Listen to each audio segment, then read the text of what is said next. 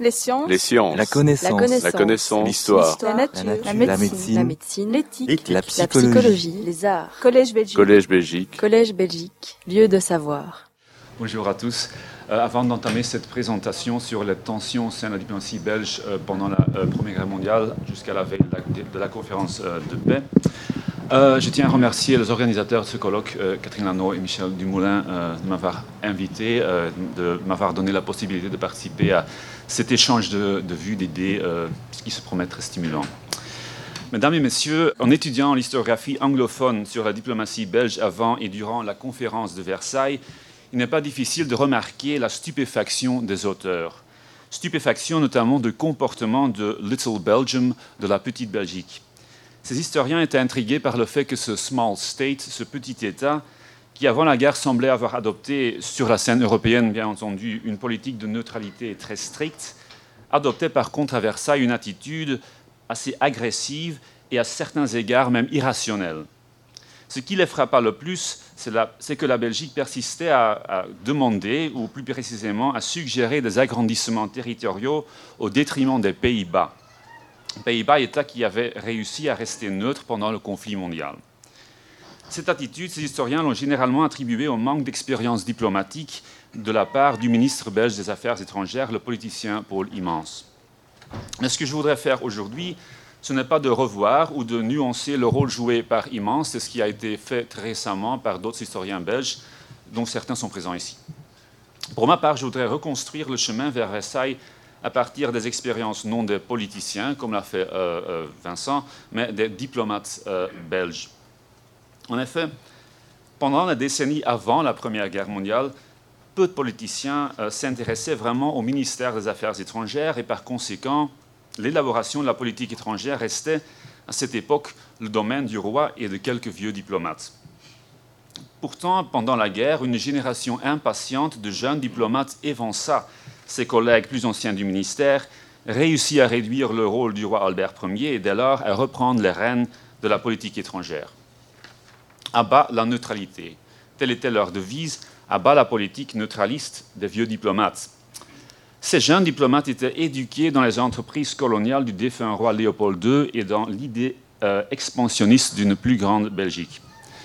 Et ils attiraient les politiciens inexpérimentés vers un, agenda annexionniste. C'est ça le récit que je voudrais euh, exposer aujourd'hui. Et cet agenda, euh, j'essaierai de le dé- démontrer, est né de la transformation de la mentalité expansionniste de ces jeunes diplomates, transformation sous l'influence de leur perception d'opportunités d'expansion, non plus seulement au-delà des mers, mais au sein de l'Europe. Je voudrais parvenir à démontrer cette hypothèse par la réponse aux quatre questions suivantes. Donc, euh, premièrement, qui étaient ces jeunes diplomates Euh, Puis, quelle était cette mentalité coloniale, expansionniste? Euh, Troisièmement, comment l'avènement de la Première Guerre mondiale modifia-t-il cette mentalité impérialiste? Et finalement, comment les jeunes diplomates réussirent à prendre contrôle de la politique étrangère belge? Donc d'abord, qui étaient ces jeunes diplomates qui parvenaient à, à contrôler la politique étrangère belge? Euh, les deux plus importants d'entre eux étaient Pierre Hortz et Albert de Bassompierre. Ces deux hommes furent nommés pendant l'été de 1917 à des positions clés dans la, diplomatie belge. Hortz devint secrétaire général, tandis que Bassompierre devint directeur général de la politique. Ils étaient tous les deux euh, issus du même milieu, aussi la haute société euh, bruxelloise. Les photos, ils représentent des diplomates juste avant leur carrière. Euh, donc euh, à droite, euh, oui, à droite, vous voyez euh, Bassompierre vers le milieu des années 1890, euh, dans sa tenue du Leopold Football Club, équipe de foot élitiste fondée parmi d'autres par lui aussi, pour honorer le roi Léopold II à une époque où celui-ci était visé de plus en plus par des critiques tant domestiques qu'internationales. La photo d'Ortz date un peu plus tard, euh, lorsqu'il venait d'entrer au, service du roi de Siam en tant que conseiller juridique dans ce monde semi-colonial euh, de l'Asie orientale. Horst et Bassompierre entamèrent leur carrière professionnelle en 1898, donc dans la même année, et tous les deux passèrent les deux décennies suivantes tantôt attachés au ministère des Affaires étrangères, tantôt à l'administration coloniale. Et à l'avènement de, la- Première Guerre mondiale, Bassompierre était le numéro 2 à la direction politique, tandis qu'Horst faisait fonction de secrétaire du ministre des colonies. En d'autres termes, ces deux hommes étaient au cœur des affaires coloniales et sans doute depuis le début de leur carrière déjà, empreints de l'idée de l'impérialisme comme un des principes organisateurs euh, du monde. Cela me conduit à euh, ma deuxième question. Quelle était cette mentalité coloniale? Dans quelle mesure était-elle présente parmi les diplomates belges donc, regardons ce que dit euh, Pierre Hortz dans ses mémoires non publiées. Euh, cette réflexion porte sur les premières années, ses premières années dans le cœur diplomatique. Donc, il écrit avec quelques autres jeunes fonctionnaires, nous formions la génération du Congo, celle dont nous avions la prétention qu'au contact de l'œuvre africaine de Léopold II, les horizons et les préoccupations s'étaient élargis. il poursuit. Nous sentions très fortement que pour conserver notre domaine colonial récemment acquis, il fallait accepter certains risques. La pusillanimité de nos aînés nous irritait et nous inquiétait. C'est de cette époque, c'est-à-dire vers 1905, euh, que date mon aversion pour le régime de la neutralité. Donc ce qui ressort très clairement des souvenirs d'or, c'est la distinction nette qu'il fait euh, entre deux idéologies euh, de politique étrangère. L'expansionnisme attribué aux jeunes diplomates belges, d'une part, et, d'autre part la neutralité associée aux vieux diplomates du pays, d'autre part. Certes, à cette époque-là, euh, aucun diplomate belge ne contesterait euh, le droit du pays à une colonie, euh, ni ne, blâmerait Léopold II de l'avoir acquis. Cependant, il y a une petite nuance. À partir du milieu des années 1890, la politique coloniale agressive de Léopold II, et je veux dire agressive en termes d'expansion impériale surtout, cette politique a hérité beaucoup de diplomates et, ces diplomates étaient ceux qui avaient joué un rôle très important dans l'acquisition euh, de la colonie et qui, dans les années précédant la guerre, occupaient toujours la position euh, clé de la diplomatie belge, euh, quelques-uns parmi eux, je veux dire. Donc, ce sont ces hommes qui ont toujours plaidé pour la préséance de la neutralité sur l'Empire, car ils estimaient que la politique de Léopold II mettait de plus en plus en danger la sécurité de la Belgique en Europe. Dans ses mémoires, Hortz expose plus en détail euh, ce conflit euh, de génération. Euh, au sujet de son temps comme secrétaire à la légation de Paris, c'est vers cette période sur laquelle ses réflexions portent, il était secrétaire à la légation de Paris au début des années 1900 et il conclut sa réflexion sur une, note, sur une note joyeuse. Il écrit Les jeunes diplomates n'étaient pas tous des aigles, mais je trouvais en eux des serviteurs de l'État consciencieux et intègre, ardemment nationaux en un temps où dans notre pays le patriotisme sommeillait. Donc du point, de, vue des expansionnistes, au moins un avenir meilleur semblait s'annoncer lorsque ces hommes deviendraient des diplomates de haut rang. Et pour donner un autre exemple de la mesure dans laquelle cet état d'esprit euh, colonial expansionniste était présent dans le cœur diplomatique belge, je voudrais me concentrer brièvement sur un discours prononcé euh, par, l'un des jeunes diplomates qui ont étroitement collaboré avec Hortz à la légation de, Paris, le prince Pierre de Caraman-Chimay, en 1913 euh, promu au, rang de, ministre, plénipotentiaire.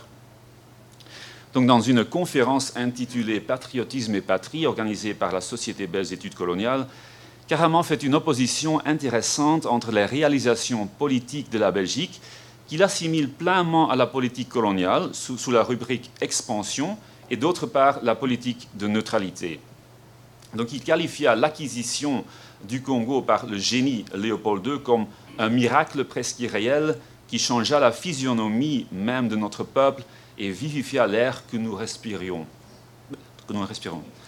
Pourtant, poursuivit-il, se conçoit-il qu'après avoir affirmé devant le monde entier notre virilité, nous restions obstinément les yeux fixés sur des parchemins des traités? Certains d'entre nous ne se sont-ils pas inconsidérément laissés fasciner par ce mot trop souvent répété de neutralité? Caraman conclut cette partie de sa conférence en exprimant sa conviction qu'en parlant ainsi, n'être pas suspect d'hostilité envers la diplomatie que j'ai servie avec passion et à laquelle je m'honore d'appartenir.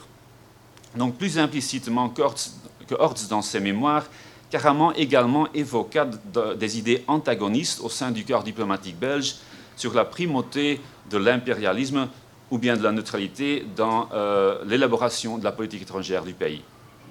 Et carrément aussi reconnu à contre-coeur que les récits neutralistes étaient toujours hégémoniques.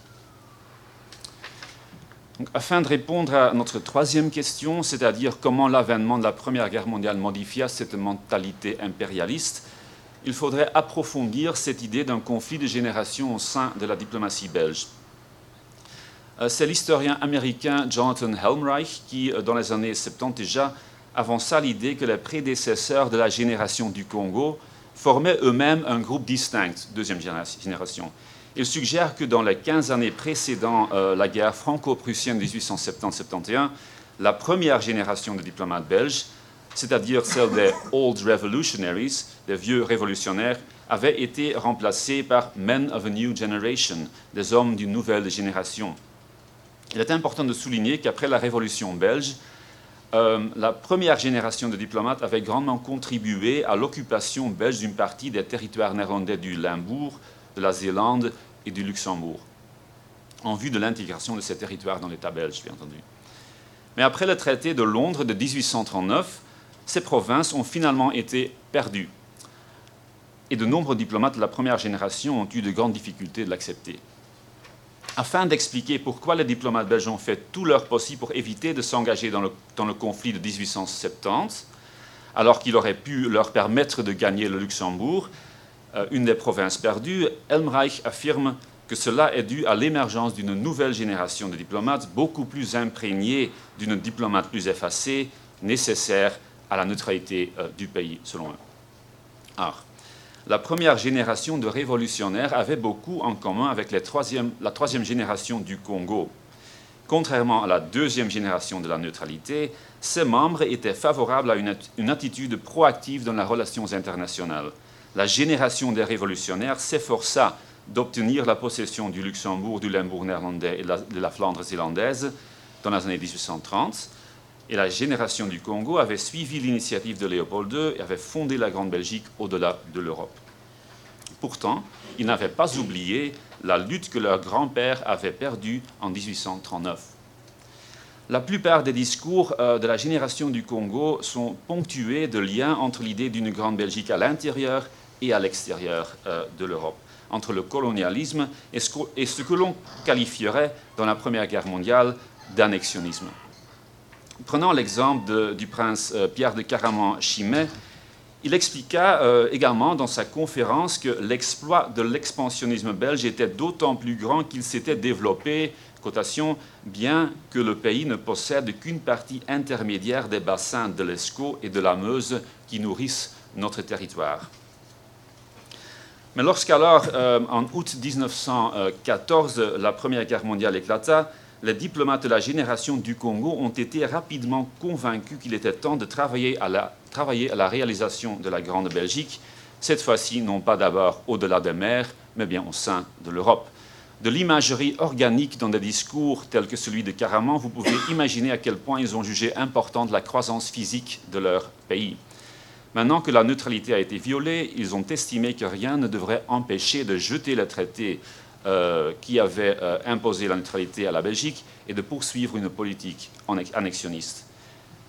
Moins d'une semaine après l'invasion de l'armée allemande déjà, un jeune diplomate fit remarquer Nous avons un travail fou ici, mais quelle joie d'assister à cette naissance d'une grande Belgique. Cependant, Pierre Hortz et Albert de Bassompierre comprirent qu'ils devraient d'abord soustraire le contrôle de la politique étrangère belge aux diplomates neutralistes. Je ne vais pas entrer trop dans les détails ici, mais je voudrais rapidement essayer d'expliquer les différentes étapes du coup de force d'Ortz et de Bassompierre. Donc la première étape était de gagner la confiance des principaux hommes politiques belges et de leur transmettre les idées de la génération du, Congo. Tous ne furent pas facilement influencés, mais au début de 1915, quelques ministres importants furent, déjà conquis euh, par la cause annexionniste. En particulier, euh, le plus facilement était le ministre des colonies, euh, Jules Rankin, qui devenait ou était devenu, déjà le plus ardent défenseur d'une Belgique plus large au sein du Conseil des ministres. C'était là le travail d'Ortz, sur lequel Rankin s'était tellement appuyé au cours des années précédentes que ses contemporains ont qualifié Orts de ministre des Affaires étrangères du Congo. Le bureau de Rankin servit également de lieu de rencontre des diplomates annexionnistes. Le bureau de Rankin au Havre, je veux dire, mais vous, savez, euh, vous connaissez le contexte. Dans ses journaux, euh, Bassompierre décrit comment lui et ses amis ont fulminé contre l'idée de compromis du baron Bayens. Baron Bayens, ministre des Affaires étrangères à, l'époque, qui était un neutraliste, diplomate également. Euh, avait donc proposé ce compromis de négocier avec les Néerlandais une sorte de co-souveraineté sur l'ESCO. Mais selon Bassompierre, si la Belgique obtenait la co-souveraineté sur l'ESCO sans annexion du territoire, la Flandre zélandaise deviendrait un organe inutile qu'on a lié trop fortement pour empêcher la circulation et qui tombe de lui-même, puis un organe ne correspondant plus à une fonction telle l'appendice, et qui doit être enlevé lorsqu'il devient une cause d'irritation ou même avant. Apparemment très satisfait de sa propre ingéniosité en matière d'expression métaphorique organique, Pierre s'exclama que la Flandre zélandaise était l'appendicite de la Hollande. Un autre jeune, fonctionnaire, euh, fonctionnaire temporaire mais très fameux, euh, Pierre Noton, dont parla le professeur Francis Ballard samedi, immédiatement ajouta que le Limbourg est son hernie et qu'en ami sincère, nous devons lui faire la double opération en douceur. Bassompierre croyait vraiment en la pertinence de sa théorie des appendices. Il l'a même révélé au secrétaire général quelques mois plus tard. Mais le secrétaire général de l'époque, c'était le baron Léon van der Helst, n'était pas du même avis.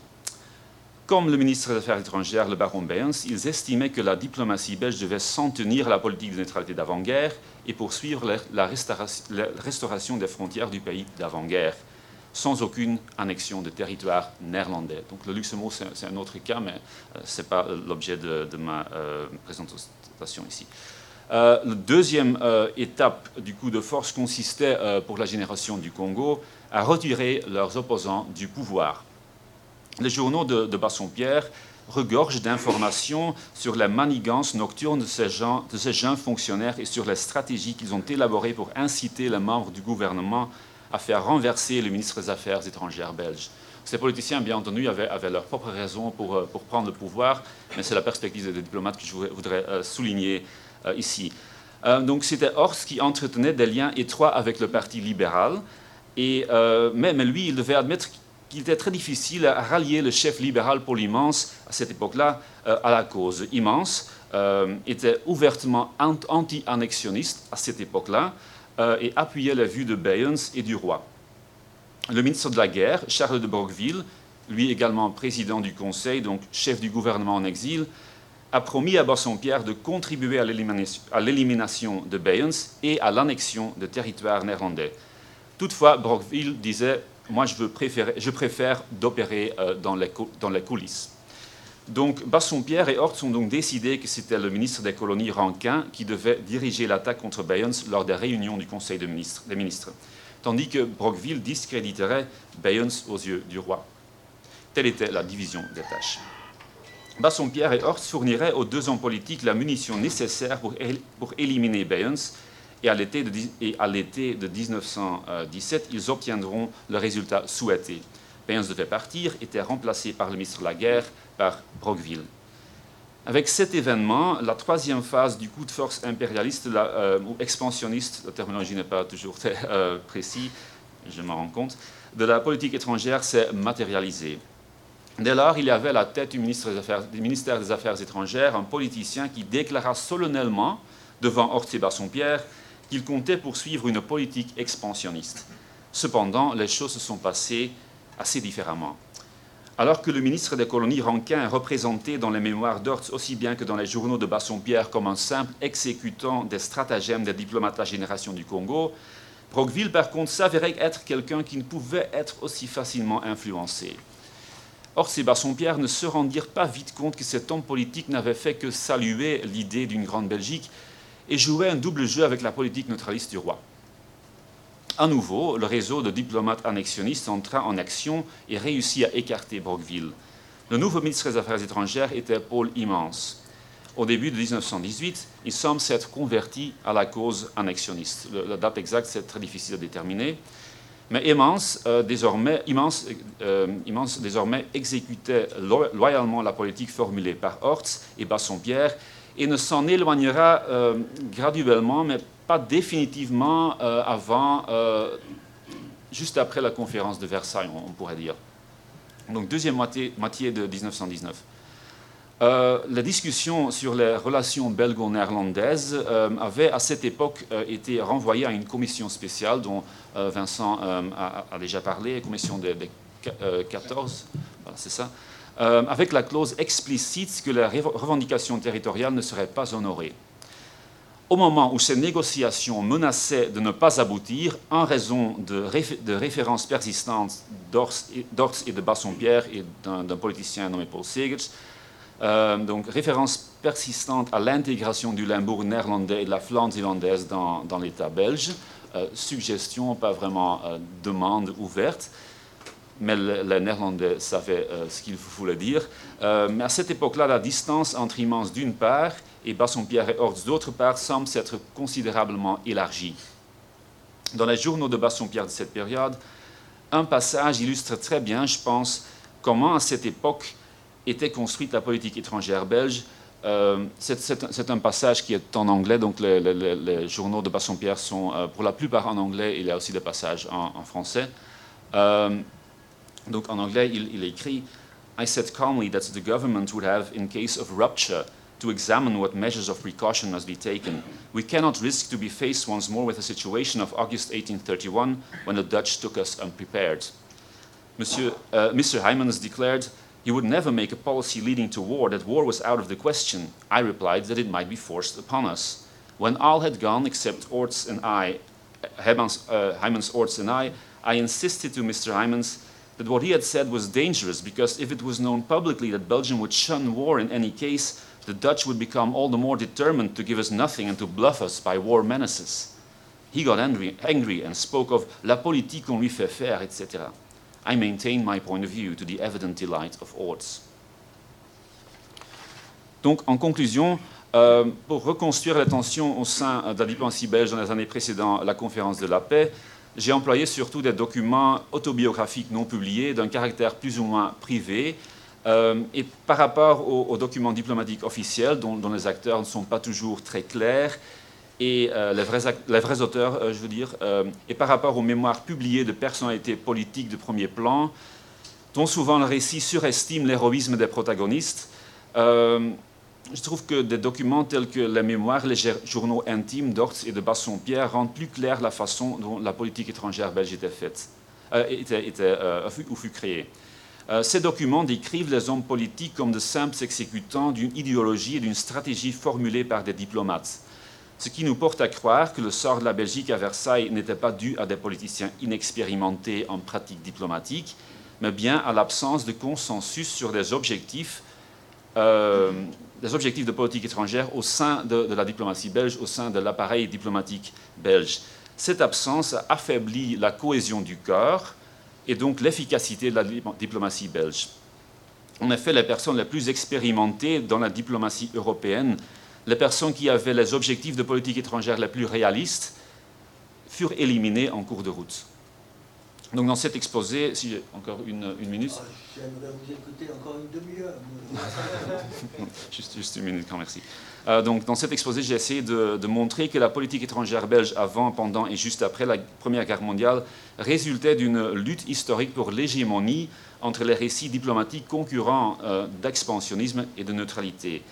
J'ai utilisé l'idée de trois générations de diplomates belges, bien que, je, ne sois pas sûr que ce soit la description la plus précise, parce qu'il y avait toujours des diplomates individuels qui soutenaient les idées qui avaient été dominantes, mais euh, ne l'étaient plus, ou qui préconisaient des idées qui devaient encore s'imposer.